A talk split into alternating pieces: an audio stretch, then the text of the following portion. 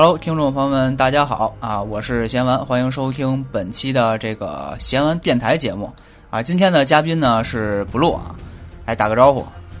哎，大家好，我是不露。哎，今天为什么把不露叫过来呢？这个因为今天咱们聊的主题又是神海啊。如果没忘记的话呢，不露还欠着咱们一期神海节目呢啊，也不知道这个坑什么时候填上。这坑估计得等明年了，现在实在是太忙了，没有时间啊。有生之年坑肯定会填上的。对，然后这个本来今天 boss 说也来参一脚啊，结果因为他那个火车晚点没赶回来啊，所以就只能这个我们俩先录着啊。嗯，这个现在火车还能晚点，不应该呀，谁知道呢？就是指不定遇上什么事儿了，没准买的是那种低价车票，这都没准。嗯啊，咱们说正事儿啊，因为这个最近不是这失落的遗产就是这个《神海4》的所谓 DLC 啊发售，然后呢又重新掀起了一波神海热，然后这个我们这边呢也是Blue和我就先比较快的买了首发吧，然后就玩了。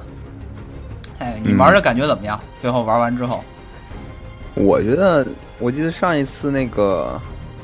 有一个哪一期节目里头我不是聊过嘛，就说神海这一座的那个失落遗产的那个 DLC 其实是一个独立故事嘛，对对对，相当于我觉得按体量来说的话应该得有像一代那么长的游戏体量了，应该还不错、啊、就是这个故事确实是、啊、这个故事吧其实讲得很完整，而且我觉得就是从风格上更像那个最后生还者的那种描绘剧情或者是人物关系之那种感觉，嗯，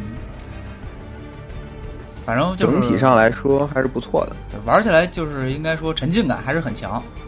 反正，嗯啊、我感觉就是一开始呢，就是看宣传片什么的，确实没什么太多期待，因为四代已经是那样了，看宣传片呢跟四代也就是换汤不换药，但是玩上确实感觉、剧情啊、画面啊、人物刻画呀、啊，还是贼他妈好啊，挺细腻的，我觉得是挺细腻的。对，反正就是，哎，还是一个满分神作吧，就是就这个级别的，至少是，就是这一类类型的，就是你就相当于，就是叫什么剧情一叫怎么说，剧情一通到底的，然后没什么乱七八糟线性剧情，然后线性剧情这种系列，然后又是再加一点解谜啊、射击啊、探索冒险这种类型的，我觉得应该是目前所有类型这种类型节目的一种，就是标杆了，就是还是标杆，水平还是就是第一档次的，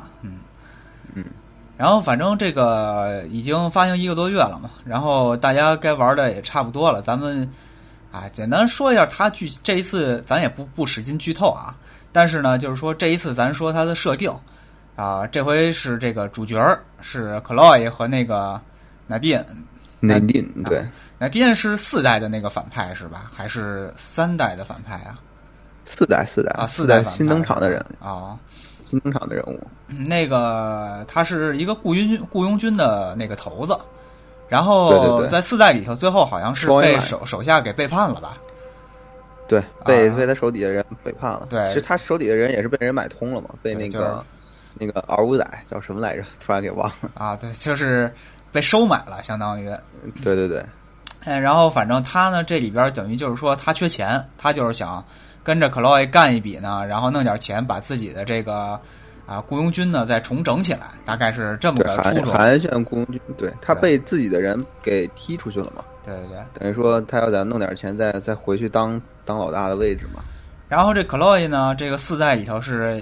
一张眼都没出现，就在那阁楼里头有封信提到他名字了，也是啊比较遗憾啊，所以干脆这个 DLC 拿他当主角，我觉得还是挺不错的啊、我觉得很有可能是因为应该是演员就是动作捕捉那个演员可能是没档期的啊，对，也有可能，对，是按照原来咱们揭秘的时候那些尿性、啊，对，很多都是这种情况，对对对。对，然后反正这一次呢，他们这个冒险的场景是在印度，因为这个 Chloe 也有印度血统。然后他们呢，就是说这个、咱游戏中应该说啊最最高潮的那个场景，应该就是那个啊西高指山脉那一张，特别大，然后可以开着车在里头来回跑。对对对，就是相当于那种半开放的那种世界嘛。对对对，这西高止山脉这块儿，就是他们探索就是这个古印度的一个朝代的遗迹，相当于是。然后，对对对，然后呢，这个他们要找的呢，就是相当于这个古国啊的类似于镇国之宝，就是甘尼许之牙啊。然后呢，这个中间过程当中呢，我们也看到了，他就是这个国家被波斯国这个侵略，对，然后就是发生的一些事情吧，啊，所以说呢，整个这个游戏就是说基于一个大的背景，就是印度历史的背景，然后呢，里边还出现了很多印度神明和那个就神明的符号，还有好多雕像，然后包括解谜也都是围绕着印度的一些神，啊，那准确应该就是这主要就是那三个神，对，就三个神，对。是这个湿婆、石斧罗摩和甘尼许，对吧？对，这三位，哎，然后呢，就是说这个游戏里头呢，它是取了这三个神的一些小故事，但是又没有细讲啊，然后做出了这些谜题，这个呢就比较有意思啊。当时我呢就觉得这个事儿挺有意思的，我就去查了查这些人。啊，这些神明到底是怎么回事儿？然后一查，果然后边的故事更有意思。所以说呢，今天我也是想，就是做一期节目，然后呢，给大家聊聊这个印度教，对背后的故事，对对对，就是印度这几位神的故事，对。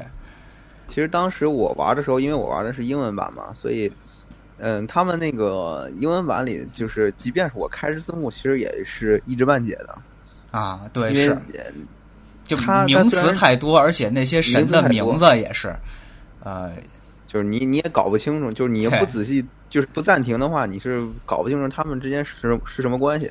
而且我虽然后面那个就是补了一下那个简体中文的那个别人录的实况嘛，其实也是看的稀里糊涂的，大概的故事还是比较有意思的。视频通关了一下，但是对于这几个神之间到底是怎么回事儿？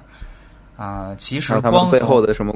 对对对，光从游戏里头可能还是很多的片段太碎了。嗯，那咱们就来说说啊，其实主要是这个咱看英文容易乱，主要还是因为他的这几个神的发音确实比较的绕口，他很多应该都是那种梵语发音的那种感觉啊，而且呢很多都特别相似，所以，这个。其实看简体中文还是有好处啊，最起码就是他给你翻译过来之后，咱们辨识度更高一点。对对对，分得开一点呢。行，那个咱们就直接开始了啊，前头废话也不少了。要说这个印度的这些神明，咱们还是先得说印度教，因为这个神话一般都伴随着宗教嘛。印度教。先说印度啊，咱知道印度是那个一个就是特别什么都信的一个国家，就是宗教在一起并存的特别多啊。我不知道你看没看过那个有电影那个《我的神》啊，那个我还没看。还有一种翻译叫这什么啊、什么外星什么大战地球神啊，反正就是那个三个白痴那个主演演的。好像有点印象，但是我确实没看。那个是这个印度国宝级演员，好像叫阿米尔汗吧，就是他演的电影很多都很不错啊。啊，最近有一个什么《爸爸摔跤吧》啊，说远了，反正就是这些好电影好多都是他主演的，这也是那里边就体现了印度的一个很明显的社会现实，就是什么呢？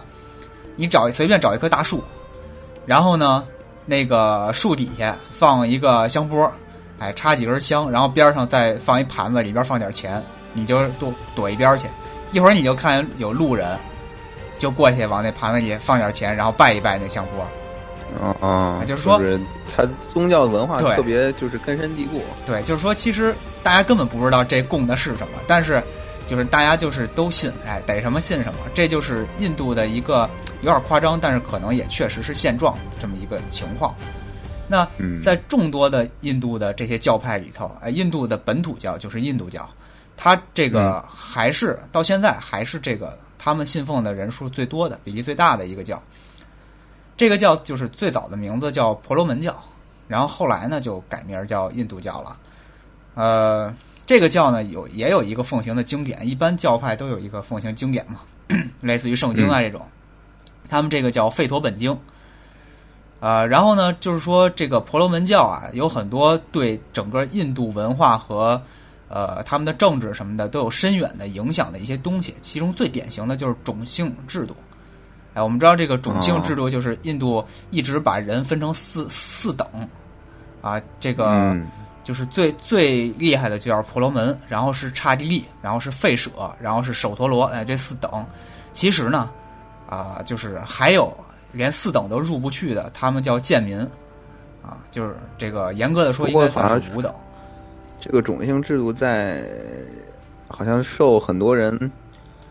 应该怎么说不耻吧，还是什么？反正就是大家都不是很喜欢，尤其是那个就是肯定嘛，你想就是处在比较靠下的这种种姓的人，那肯定是在有些地方就是受制约嘛，是，或者是被高种姓的人看不起什么之类的。因为种姓这个东西就是天生带来，而且一辈子不可改变，就是你没有出头之日。如果你是一个低等次的这个种姓的话。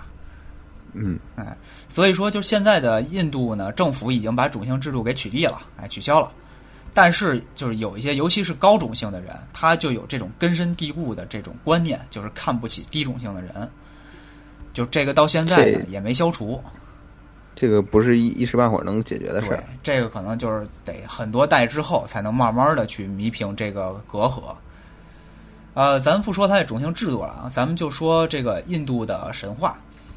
这个印度神话呢，它就是跟所有神话一样，它都得从那个世界是怎么创造出来的开始啊。所有的神话都是自己这神话的人创造的这个世界，他们也不例外啊。他们创造世界的时候呢，就是首先有一个非常精确的年表，叫做节，这是一时间单位，就是说我们那个就相当于每年这种的。哎，对对对，它这个就是说，哎，这字儿就是渡劫的劫，哎，劫难的劫。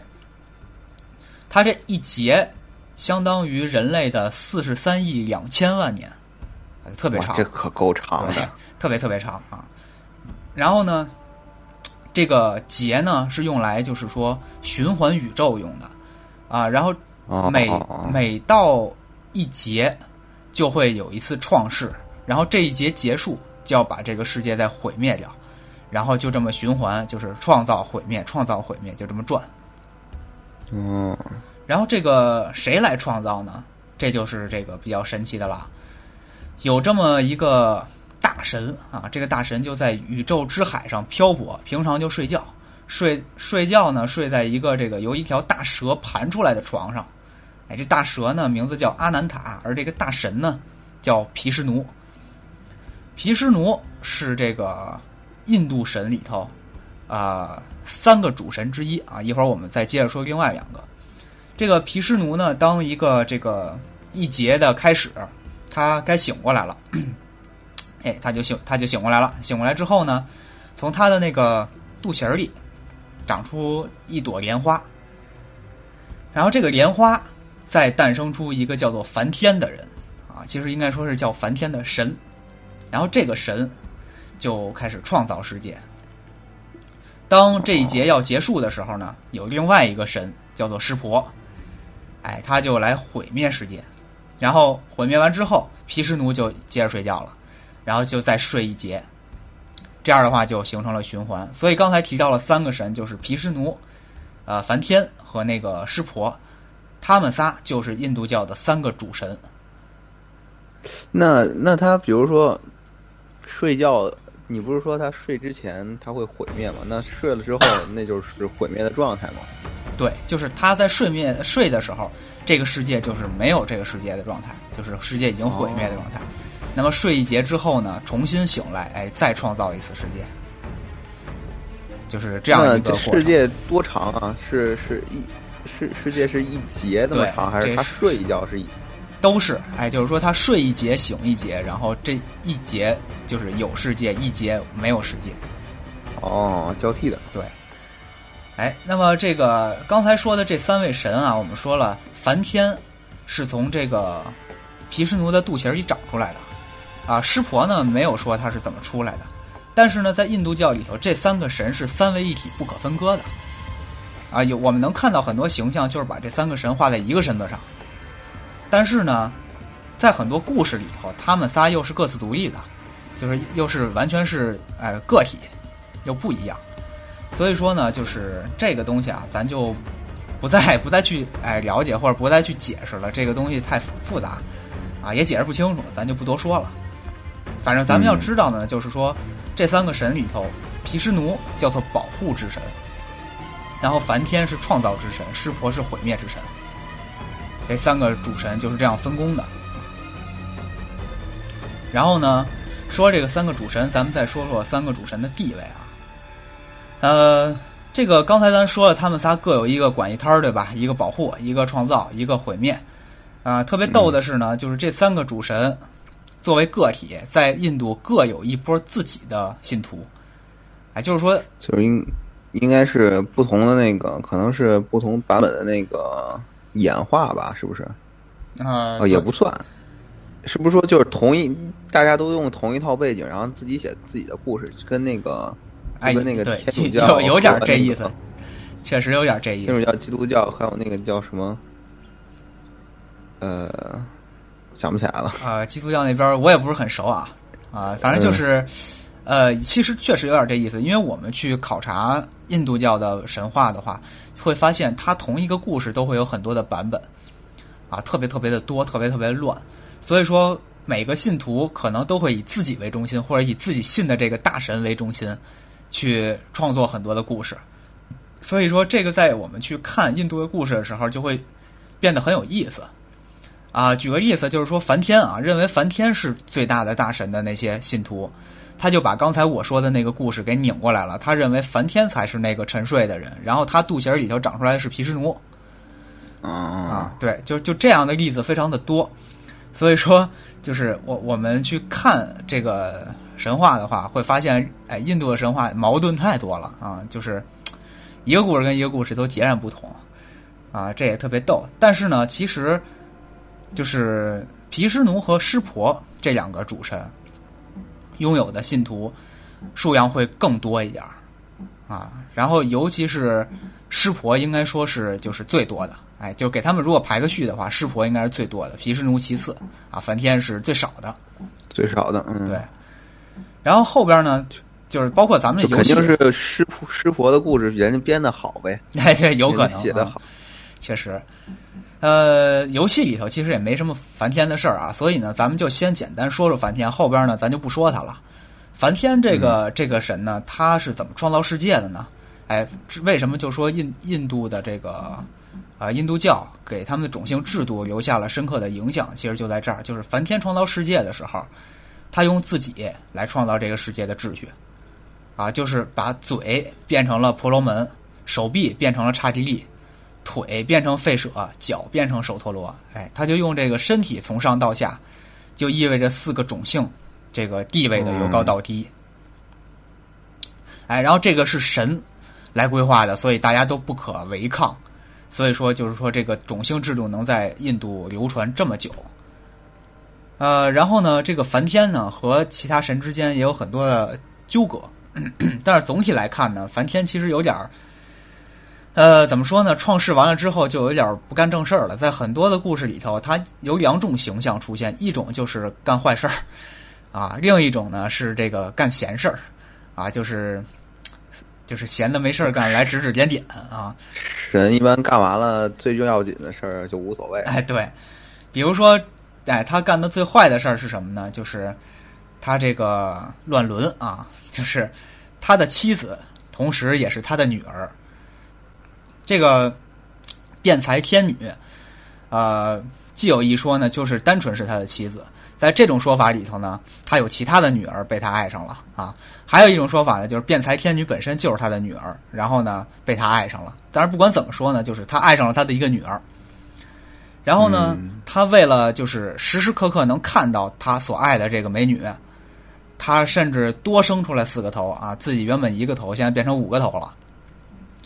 这个那就有点过了，有点愣反正挺神的。然后这个为了就是惩罚他的这个罪行，湿婆就把他的一个脑袋给砍下来了。他就砍谁的脑袋？砍梵天。梵天你不长一堆吗？我给你砍下来一个。但是他他长出5个，砍了1个，他还有4个嘛。所以说，在某些形象里头，梵天是4面神啊，他有4张脸。哦。然后这个梵天的儿子还是湿婆的老丈人哈，这个关系也非常的逗。梵天的儿子是湿婆的老丈人啊，也就是说、哦、有点乱。哎，也就是湿婆是梵天的孙女婿啊，他们还有这么一个关系。这个故事就是湿婆结婚的故事，那他孙女婿够厉害的呀！啊，对啊，就是说，哎，这些神之间也是，也不论辈分啊，反正呵呵挺好。嗯，这个叫扁平化管理。对，行，那梵天的事儿呢，就是说主要的事儿咱就不多聊了。然后后边呢，咱们其他故事里头，梵天可能还会出现，但是都是以一个管闲事儿的形象出现的，也无所谓了。咱们还是说这游戏里头主要说的3个人物：湿婆、湿父罗摩和那个象神啊，甘尼许。先说湿父罗摩。说湿父罗摩的时候，咱们得说另一个大神，刚才一直没提，就是毗湿奴。为什么说他呢？因为毗湿奴作为这个正经，刚才咱们一开始讲的正经神话体系里头3大神之首，毕竟他是那个睡觉的，对吧？他是3大神之首。所以他的故事其实也特别多，然后他的故事一般都怎么体现呢？都不是说毗湿奴干嘛去了，而是毗湿奴的一个化身干嘛去了。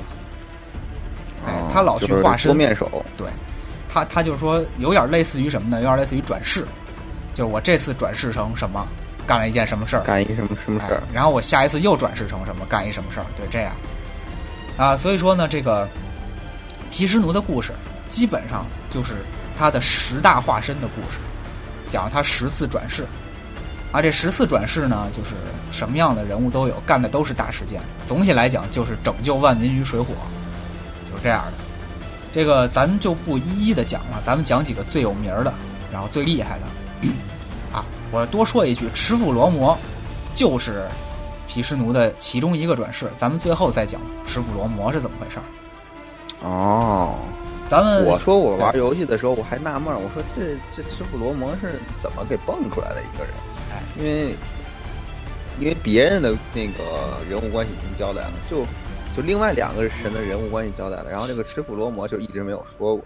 对，就是这个湿父罗摩到底是怎么回事儿？哎，一会儿咱们再单聊。咱们先说说这个毗湿奴10个化身里头最最厉害、最最有名的一个，叫做侏儒马摩纳。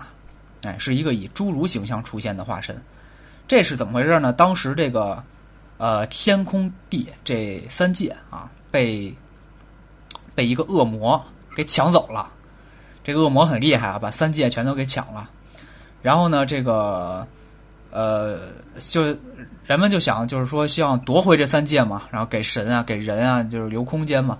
毗湿奴的这一个化身，这个侏儒形态的化身就出现了。哎，就找这个恶魔商量说，那个，我是一个侏儒啊，我也没什么本事，然后我能不能求情，就是让我走3步，我走3步的范围内呢，这个这些地方呢你给我，剩下的地方还归你，你就拿走，我也不管了。这个恶魔呢一看这个觉得小侏儒没什么本事，你腿儿也挺短的，你能走多少呀？就同意了。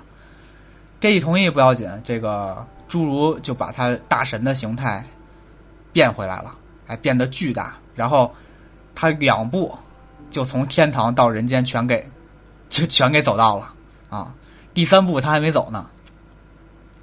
哦，然后等于说是先示弱，然后对，骗得人的那个一个什么公平的这种条件，然后再自己再作弊再变回去。对，这就有点像咱们小时候看那个。铁齿铜牙纪晓岚里边那个我刚才也突然想起来这事，皇上要烧书，然后他说哎，我要留4本，对吧？就是这个留3本嘛，天饶1本，地饶1本，皇上您饶1本啊，对，然后还让和珅也饶1本，对，哎，皇上就容易，对，留了4本，一说经史子集啊，全占了，对，所以这就是这有点这意思啊，就是说这个侏儒一下2步。哎，天上人间全都拿回来了，就留了一个地狱。他就一想，不走了，把地狱留给了魔王。哎，所以说他这个毗湿奴还有一个特别著名的名称就叫三步神，就是说他三步就能把三界全都走到。嗯，有这么一个故事，而这个也是还挺有意思的。这个，而这个也是毗湿奴这个最著名的一个化身，应该说是。然后还有一个不得不说的呢，就是他的第九世化身是这个佛祖乔达摩悉达多。哎，咱们原来学历史也知道，就是佛教创始人就是他，对吧？释迦牟尼。然后在印度教里头呢，哎，把这个佛祖当成了毗湿奴的一个化身啊。他这个就很心机，应该说就是。怎么个说法？他出于很多种，就是后世研究为什么把佛祖当成毗湿奴的一个化身，这个有很多种不同的讨论，但是都充满了心机啊。我们说最简单的就是说，信佛的人，你信的是佛祖，而佛祖就是毗湿奴。那这样的话，其实你信佛教的人就是在信印度教。哦，这就是他这个印度教说我很强大，然后。这种一种表现，就是说你们去信这个大教没问题啊，因为这个大教也是从我这儿出来的。哎，这是这编故事就让它编成一个分支了。对对对，这其实还是一个很不算太心机的一个方法。然后有更心机的这种说法呢，就应该说是比较险恶了啊。因为什么呢？因为我们知道佛教它有一种提倡是众生平等啊，就是人人生来平等。这是有对。这个呢，跟刚才咱们说印度教的这个种姓制度，种姓肯定是冲突了，对，是完全冲突的。所以说呢，有一种说法是，这是一种非常恶毒的想法，就是毗湿奴他化身为佛陀，然后呢宣扬这种众生平等的概念，然后哎，原本就想要得到众生平等的这些人去信佛的时候，他就会。这个相当于他就会摒弃种姓制度，而摒弃了种姓制度，他就得不到这个印度神的那个主神的祝福了。而这些人呢，就会因为这个就是见解的改变而自我毁灭、自我消亡。然后这样的话呢，就相当于借这一个化身，把不承认印度教种姓制度的这些人全都给毁掉。留下的全都是坚守着这个种姓制度的这些人，挖了个坑，对，然后让你们往里跳，钓鱼执法这种意思。对对对，这确实太坏了。对，反正这个不管怎么说啊，我感觉就是说把佛祖列入毗湿奴的一个化身，这肯定是走了心眼儿的啊。反正也是比较有意思的一个化身，这是他的第九世化身。然后呢，这回咱们就说说持斧罗摩。持斧罗摩呢，应该是这个毗湿奴的第六代化身。然后他转世出来之后呢，是给这个一个很著名的苦行者，这个苦行者叫蛇摩陀奇啊，这个特别的拗口，给他当儿子。这名字肯定明显就是应该是音译过来的，对，这应该都是梵语啊音译过来的。然后这个苦行者呢，他一共有5个儿子。持斧罗摩呢是他的小儿子，就是第5个儿子。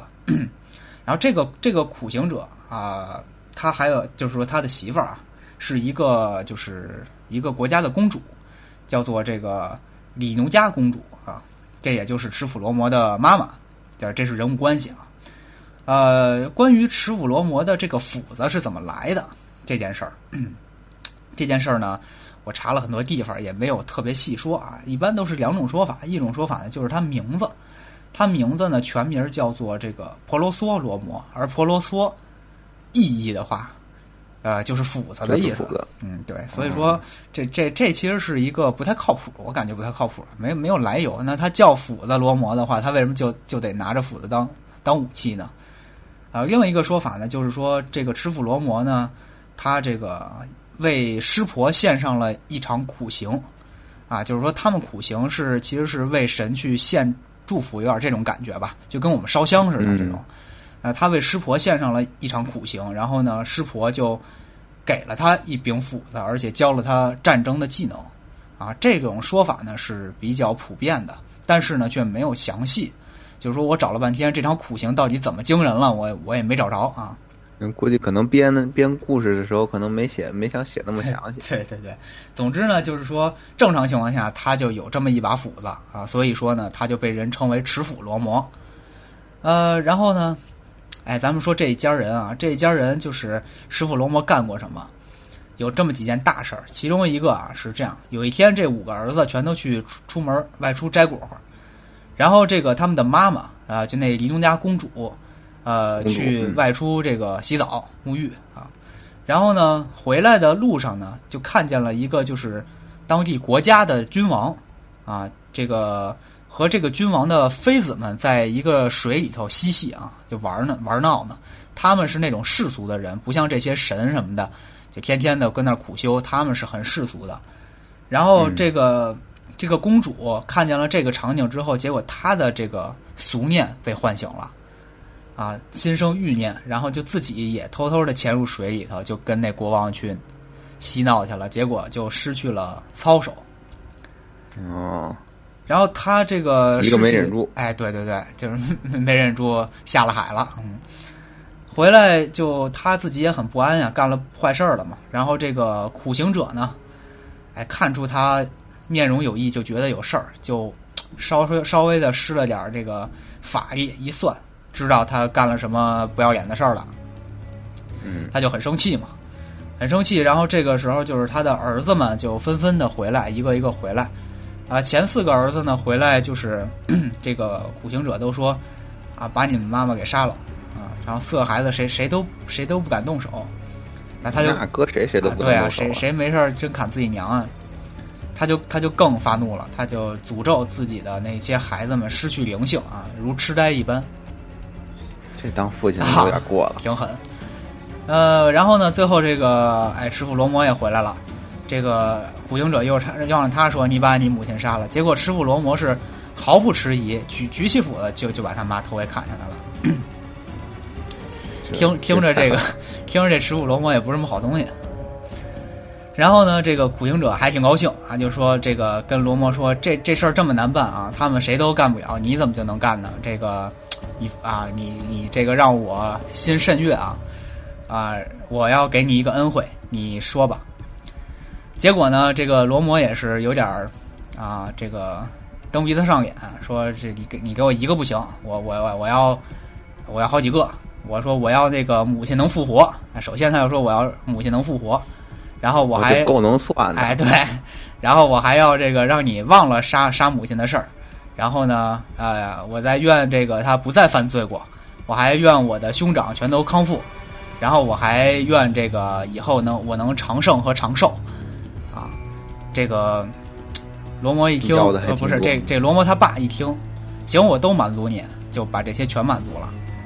但是呢，即使说这些全都满足了，这个罗摩杀了母亲的这个罪过，并没有真正的被洗清。就是他导致什么呢？就是他那斧子粘他手上了，拿不下来了。哦。然后这时候他永远都记着这件事。对对。然后这时候怎么办呀？就那个特别爱管闲事的梵天出来了，哎，就指点他说：“你要是想这个把斧子拿下来，你得去一个什么什么地方，有一个叫矾池的地方。然后你到这个矾池上，你去泡着，哎，你得把你的罪过在这儿洗清，然后这斧子就下来了，他就去了。”然后后来终于就把这个斧子给拿下来了，啊，有这么一个小故事，洗掉了，嗯。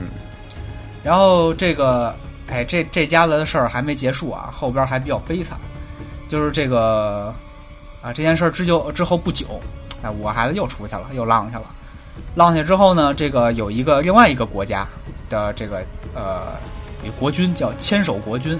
名字叫加多维尔耶啊，这个名字太难念，后边我就不念了。反正他就是一国王啊，我就说国王，是另一个国王，帝国王，对，另一个国王。这国王就来拜见这个这苦行者，然后这个苦行者和他媳妇儿呢，就怎么说，这个按照礼数吧接待他。结果呢，这国王很高傲，就觉得你礼数不周啊，就觉得你这啊，我来你不给我这个。满汉全席，你就给我来点野菜什么的，我很不爽。他就走了，走的时候呢，还把他们静修的那个林子里的一个小牛犊给牵走了。嗯，啊，然后还把这个我就拿走，对，还把他们那个树林里的好多那个大树给推倒了啊。这反正就是发泄了一下吧啊，就是觉得你待我特别的不好，我发泄了一下。然后这个罗摩他回来之后呢，听见父母一说这个事情就很生气，很生气，就追上那个国王。刚才说了，那个国王他是有一千只手啊，他叫千手国王，他真是有一千只手啊。然后但他不是神是吧？对，他应该是这个刹帝利这个级别的啊，就是那些国王应该都是刹帝利这个级别的。哦，然后这个他就追上去，然后用弓箭把这一千只手全给射下来了，也不嫌累。他不应该用斧子吗？还用弓箭？弓箭更快是吧？可能谁知道呢啊？来个散射什么的，反正就是就这样呢，手就没了。对，这个国王的这手就都没了，然后等于他们两家就结下梁子了嘛，结下仇了。那可不啊！然后这个又过了一天，又过了几天啊，然后就是这个千手国王的儿子们就来闹事儿了啊！趁这个罗摩不在家，把那个。就是苦行者，直接就怎么说，给用弓箭又给射死了啊！然后这就算是给他们的对给他们的爸爸报仇了，这就算是啊。然后这又报了一波仇。这个罗摩回来能干吗？这一看自己爸这回死了，还不如上回呢。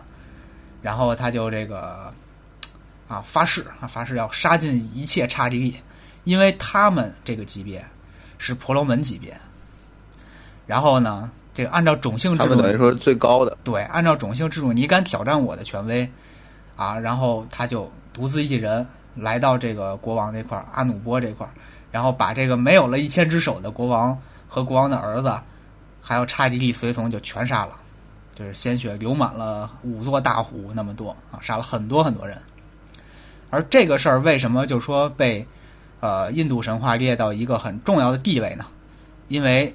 这个持斧罗摩他捍卫了婆罗门的尊严啊，他这个坚决维护种姓制度，并且把这个试图挑战婆罗门权力的这个刹帝利给打了回去啊。我在这儿等着。对，所以说这个我还说这故事目的是干嘛？原来目标就是想巩固这个种姓制度的这个。等级的权威性，就让大家不要去轻易去挑战这种的。对，没错。所以说，他干过最大的事迹就在这儿呢。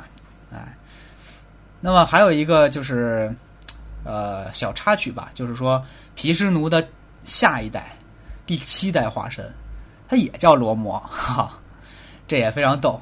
但是呢，这个罗摩呢，他是就是这个。印度教另一个经典叫做《罗摩衍那》的一个这个经典的主角，然后过多的咱就不说了。当时呢，就是说这个罗摩他啊、为了娶一个美女吧，他当时拉断了湿婆的弓啊，也很厉害，把那个主神的弓给拉断了，而且这声音特别大嘛。然后这个当时已经应该算是成神的这个持斧罗摩听见了，就拦在了这个罗摩迎亲的路上。哎，这样持斧罗摩和罗摩相遇了啊，这两个毗湿奴的化身相遇了，然后呢还想一比高下啊，看谁厉害。然后后来呢，这个罗摩呢又把那个毗湿奴的弓也给拉开了，然后这个持斧罗摩就很震惊啊，毗湿奴的弓不就是他们俩自己的弓吗？对啊啊，所以这个事儿吧，就是不要深究啊，就是转世啊，跟神又分开了。那么这个时候呢，这个。持斧罗摩很震惊，然后就称赞了罗摩一番啊，好像还夸他：“你真是大神转世啊！”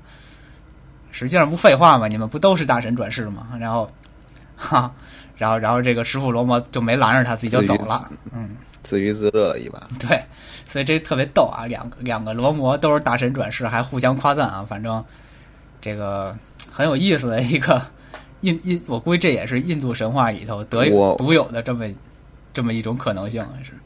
很有可能就是当时写故事的时候，就是大家没串好，哦、可能出现了这种就是你写一套我写一套，结果都给写的有点交叉了啊。不过这都不重要了，因为宗教故事嘛，其实就是为了告诉你一个什么道理啊什么的。对，反正这个哎，这就是这个毗湿奴这边，然后包括持斧罗摩是怎么回事啊，给大家交代一下。然后这回呢，咱们再看看游戏里的另外两个人。先说湿婆，湿婆其实在游戏里头呢，他的这个戏份不是特别重。虽然他是就是游戏里三个神之一啊，但是咱们除了在他身上跳来跳去，然后解那个大的机关，最后开他那个毁灭之眼以外，啊，这个故事里头倒没说他太多的东西。咱们这块呢，就说说，就是说这个湿婆是怎么回事啊就行了。湿婆呢，他是这个怎么说？印度教里头，刚才咱也说了，算是就受信徒最多的一个。然后呢，他有一个代表的东西啊，算是一法器吧，叫做林家。然后这个信奉湿婆的这些信徒呢，就编了一个特别夸张的故事，就说有一天，梵天和毗湿奴他们俩在争执，就说谁才是最大的主神。刚才我不是也说了，就是梵天和毗湿奴都有说是那个睡觉的主神从肚脐眼里头生出了对方嘛，所以他们俩在争执啊，谁才是那最大的主神。所以这时候呢，就突然出现了一个巨大的火柱，然后这个火柱一柱擎天，然后上边直接就穿透宇宙了，他们俩谁都看不见头。这俩人就吓傻了，说这个怎么回事？咱们这个世界就要毁灭了，咱得看看去，就先放下争执啊，就看看到底是怎么回事。然后这两个人就一个变成天鹅啊，梵天化成了天鹅就往上飞，毗湿奴就化成野猪往下跑，然后就这个找这个柱子的尽头在哪儿，怎么回事？然后呢，他们这各自跑了1000年，没找着这柱子头在哪儿，然后就往回跑，就很累的就往回跑，然后回来之后，他们这个一聊，然后发现就这个时候应该是湿婆出现了啊，湿婆出现了，然后一聊才发现啊，你们看这大柱子是那个湿婆的邻家啊，就他得法器，不是那个金箍棒吗？哎，对对对对，定海神针，带火金箍，对，带火金箍。所以这就可见啊，就是说这个大家认湿婆是老大的这些人，就是有多么的夸张，然后。啊，觉得就是说他们之间的这个他和另外两个主神之间的差距有多大，就有这么大。然后湿婆呢，他这个是毁灭之神，咱一开始就说了，但是他的毁灭并不是就完完全全就是坏的毁灭啊，当然他是要毁灭世界的，但是他除了毁灭世界，他还有一些好的意象，就是在印度教里头，他也有比如说啊，摒弃了不良的嗜好。啊，或者说重新做人，或者说走出低谷，或者说去除糟粕，就这些时来运转，这种也在他毁灭的意象里头。所以说湿婆的这个毁灭也是非常受欢迎的，就等于说毁灭代表重生。对啊，它可以是毁灭一些不好的东西。然后这个湿婆最引人注目的就是他的这段这个婚恋史啊，可以拍成电视剧啊，就跟肥皂剧一样的故事啊。他的这个媳妇呢，叫做雪山神女啊，据说是喜马拉雅山的人格化，万物皆可人格化。这个雪山神女的这个应该说是雪山神的女儿啊。然后按照这个一些就是有一些就应该叫什么他们的经典啊说法。就是他的前世叫做梭提啊，这个梭提也是湿婆的媳妇儿，而且是湿婆的第一个媳妇儿。湿婆的就是第一个媳妇哦。然后懂了。这个时候呢，就是也就是说，我们先假如说这个他有这个转世投胎的事儿，那我们想第一世就是很早的时候，湿婆娶了这个叫做梭提的女子。那么这个两个人很恩爱，但是梭提的父亲不喜欢湿婆，就是不喜欢自己的女婿。在第一世的时候，对，然后就反对他们在一块儿，或者各种捣乱。有一次呢，他就是说这个梭提的父亲啊，办了一个很大的宴会，把什么人都请来了，就是不请湿婆，这就相当于就是说不给他面子嘛，或者说对他相当于一个侮辱。然后这个作为湿婆的妻子的这个梭提就看不下去了，觉得就是因为自己啊，或者说因为自己的父亲，湿婆这么了不起的人，这个受到极大的侮辱，这都是因为自己，所以他很悔恨，他就这个自焚了，就自杀了。然后自杀之后呢，对，挺深情，对。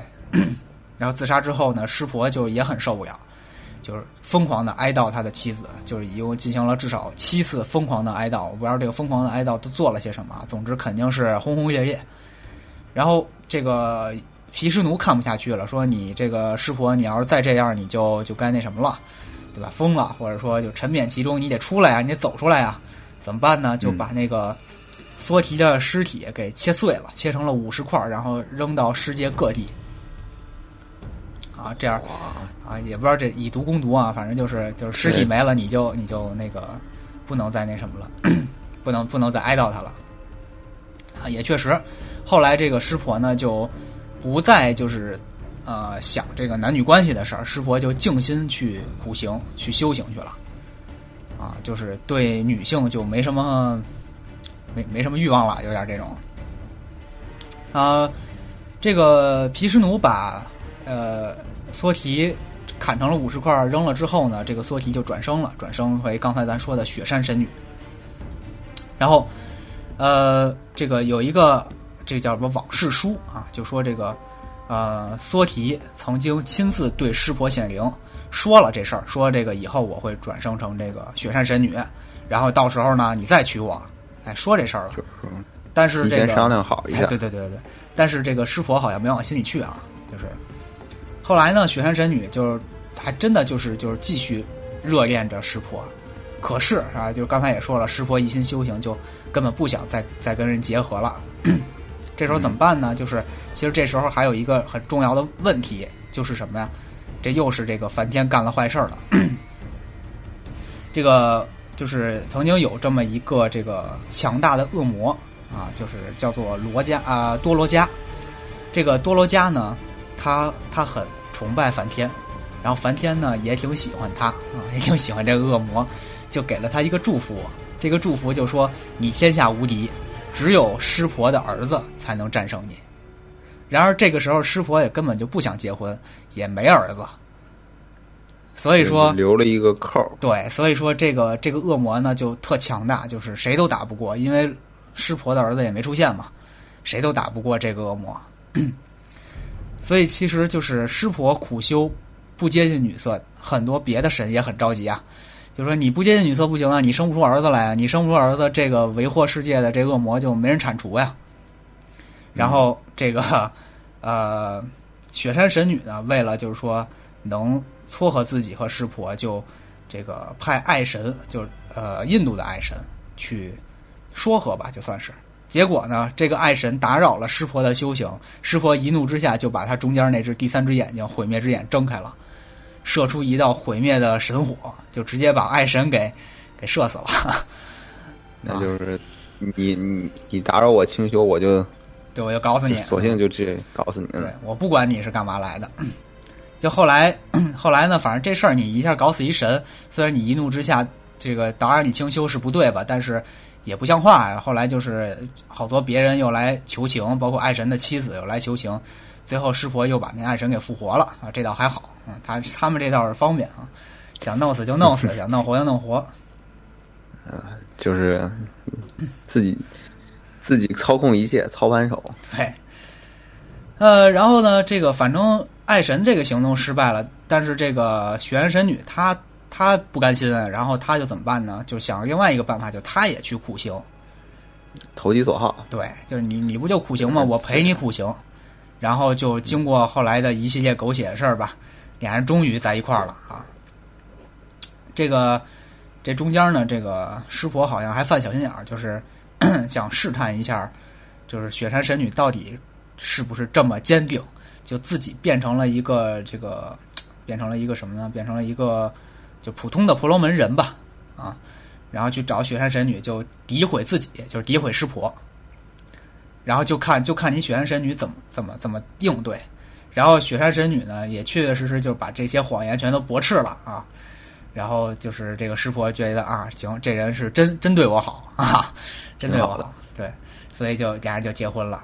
然后呢，他们就生下了2个孩子，一个呢就是整个印度神话里最强的战神。叫事件陀啊，这就是也就是说预言里头要打败那个恶魔的那个人哦。然后另外一个儿子就是接下来咱们要聊的这个象头神甘尼许啊，这个甘尼许对，游戏里听了好多遍，因为甘尼许他很有意思，他是一个象头啊，他是一个大象脑袋，所以说在游戏里头辨识度也非常高啊。然后咱们游戏里头很多解谜都是围绕着就是持斧罗摩和甘尼许打架，对对对，对来做的这个事儿啊。那么这个后边咱一会儿讲这甘尼许的时候呢，也会讲他们到底为啥打架啊，这也是有意思的一些东西。然后正好聊到这个甘尼许了呢，咱们这师婆就说到这儿就不说了啊，说说这个甘尼许是怎么回事。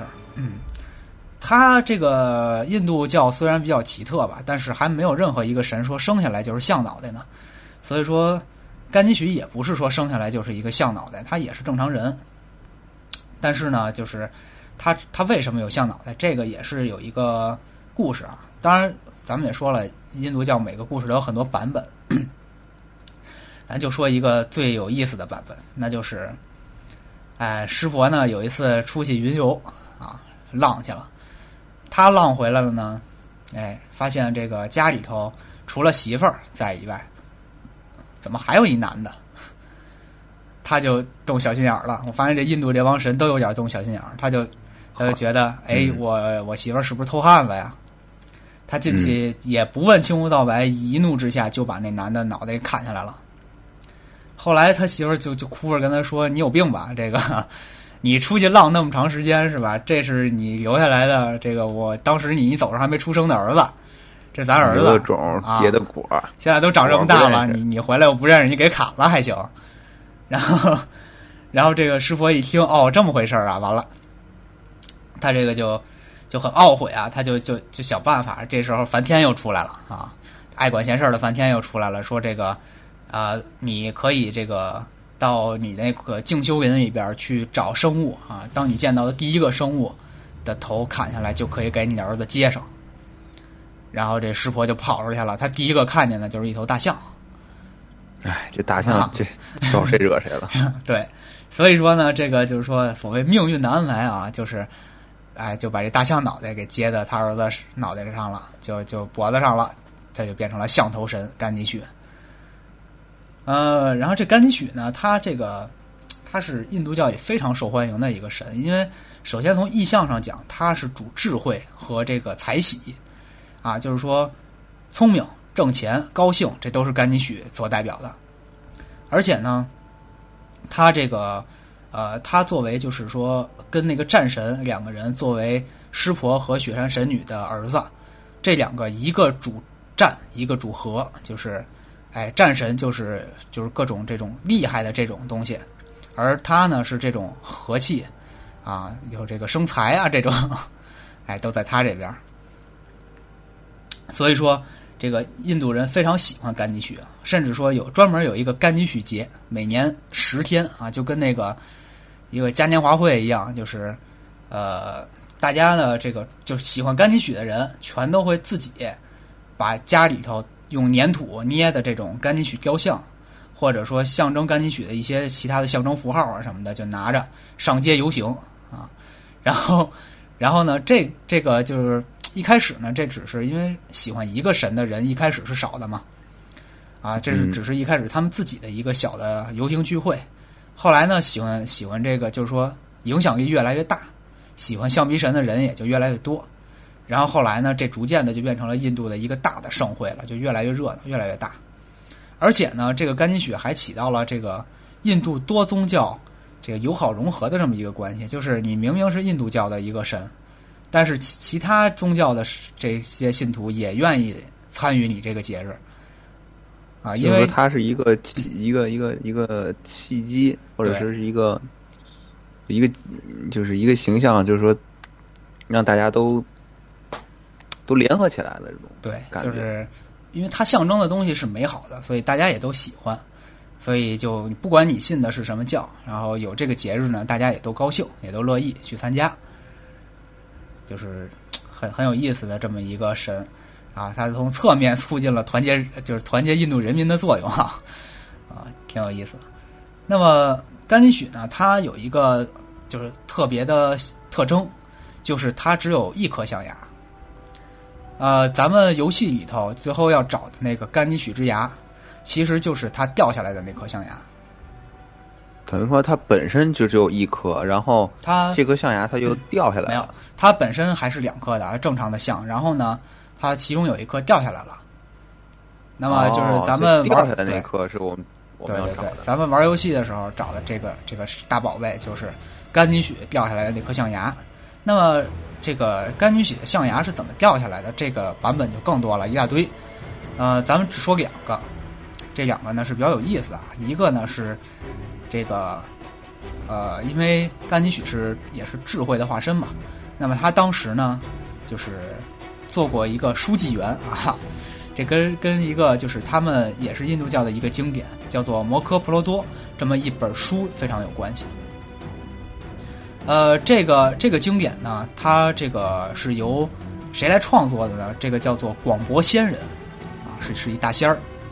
他呢，就是突然有一天就说想把自己的所思所悟所想全都写下来，可是呢，他就沉浸在自己的这个思考啊或者这头脑风暴里头，他就不能做到一边想一边写，来不及。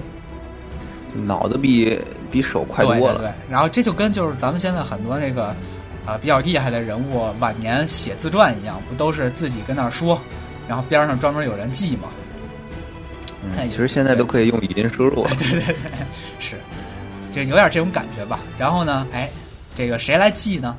梵天又说了，这梵天无处不在的梵天啊，又说了这个，这你应该找这个拥有神笔这个法器，而且有智慧象征的这个象鼻神甘尼许来帮你写。哎，他就同意了，就找到了甘尼许。然后甘尼许呢，就跟这儿就是乖乖的这个记他的口述嘛，你说我就写，结果出岔子了，写着写着神笔断了，笔给写断了。然后这个就算他是这个智慧之神，他不写他也记不住那个广博仙人所说的这一堆内容啊。这广博仙人说的东西实在太多了，太厉害了，所以怎么办呀？现在就写不了了。那个他就急中生智，把自己一颗象牙直接给掰下来了。然后用那个尖儿蘸着墨水就当笔，接着写。哇，真可以。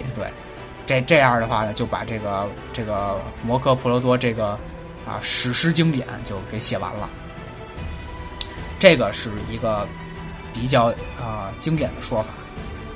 那么还有另外一种说法，这另外一种说法更有意思一点，还是这个，这就跟这个游戏很相关了，就是游戏选择的这个说法。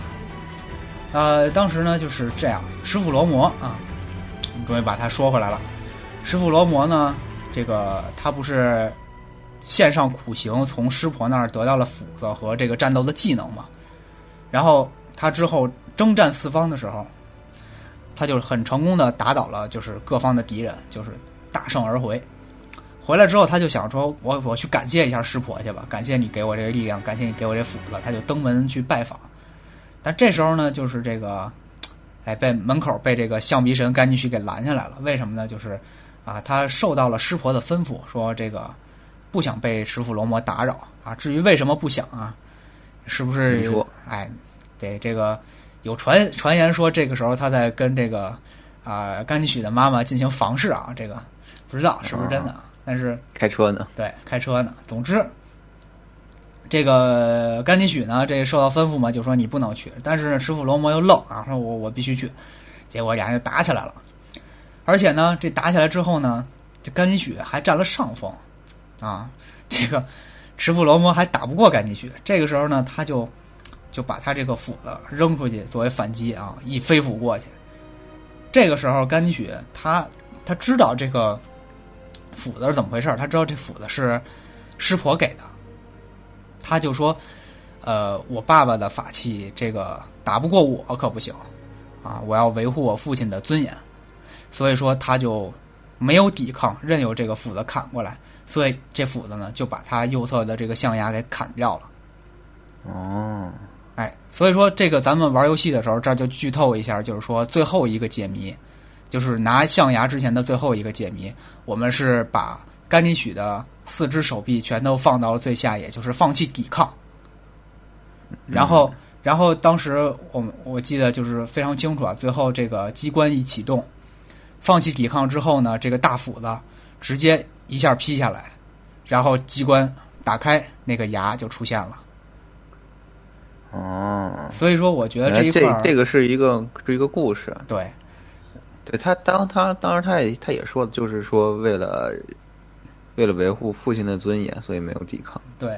就是，而且我觉得这个游戏在这一块做的特别契合，特别精妙。就是说，配合持斧罗摩的这个挥动的动作，就是配合甘许放弃抵抗的姿态，然后挥动这个持斧罗摩挥动斧子的动作，然后机关打开，牙出来了。这一系列呢，就跟这个故事就相当一模一样，就是对。所以说，这个当时这一幕应该算是再现了神话的内容啊，在游戏里边。就感觉非常精彩吧，就是。当然，如果是我们知道这个故事是怎么回事的话，哎，玩到这儿的话，会发现，哎，原来是这样，就特别好。但是不知道的话，其实啊也挺有意思，但是就可能没有这种印证的感觉。嗯，他应该是就是说，人家可能会就知道这个故事的人就觉得，哦，原来你是把我们知道这个故事在游戏里具象化。对对对。没错，这个具象化，这个就是整个这个具象化的这个形式还有内容，都是和故事本身是完全吻合的。对，所以我觉得制作组其实做这一块的时候也是非常用心。反正这个关于赤腹罗摩、关于湿婆、还有甘许，还有游戏里头这些故事呢。啊，基本上就是啊，我整理了这些，然后但是关于印度教和印度神话，实际上只是冰山一角，就是我今天聊到的，就是差太多了啊！而且呢，每一个故事还都有很多不同的版本啊，大家要是深挖的话，可能能看见很多不同的说法，也很有意思。但是呢，咱们今天这个由于时间问题，咱肯定也不都讲了，就是大部分人都不说了。总之呢，就是说。借着这个游戏吧，我也是，哎，给大家就是随便聊一聊这几个神或者印度的这几个主神之间都有哪些事儿、哪些故事。然后呢，大家了解了这个故事之后，再去体会游戏里的那些解谜，可能会觉得啊，另有一番风味吧，就这么个感觉。多了解一下这个他们三个人之间的人物关系，因为那个游戏里给的那个信息实在是太少了。对。就是很多都是很碎片的，就是只能听他们俩聊天的时候会提到一些，然后他们也会把很多的背景给去掉啊，比如说持斧罗摩是毗湿奴的化身这件事儿，他就不会提了，对，他就没有提过。对，那么今天这个印度神话故事呢，咱就讲这些啊。然后咱们说神海这游戏呢，反正这个失落遗产做完了之后，我估计反正4代肯定是算是就彻底结束了，5代什么时候出也不知道。而且呢，这个就算出，德雷克这个时代肯定是完全终结了，也不知道还会不会出现一些咱们熟悉的人物。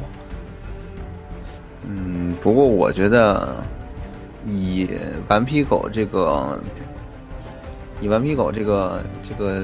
就是做事的思路，可能短时间内应该是没有了。估计到5代的时候，他可能也会换一种新的形式，毕竟就是这种探索解谜。什么射击、动作类的游戏，可能就是大家玩的也有点腻了。嗯，所以说也可以让这个系列好好休息一段时间，然后等到时机成熟的时候再重新出来。在一种新的形式吧，对，再重新出现。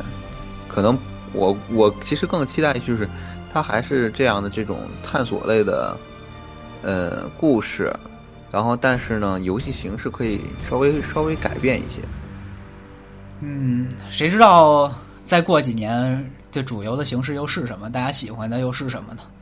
到时候可能这个，反正就希望顽皮狗能再创辉煌吧。就等着它这个系列就是出一代响一代，让我们每一次玩都有新的体验，这样就好了。对。那行吧，那今天这一期。就先到这儿。这个非常感谢大家的收听啊！那么咱们这个下一期节目啊，再见，拜拜，拜拜。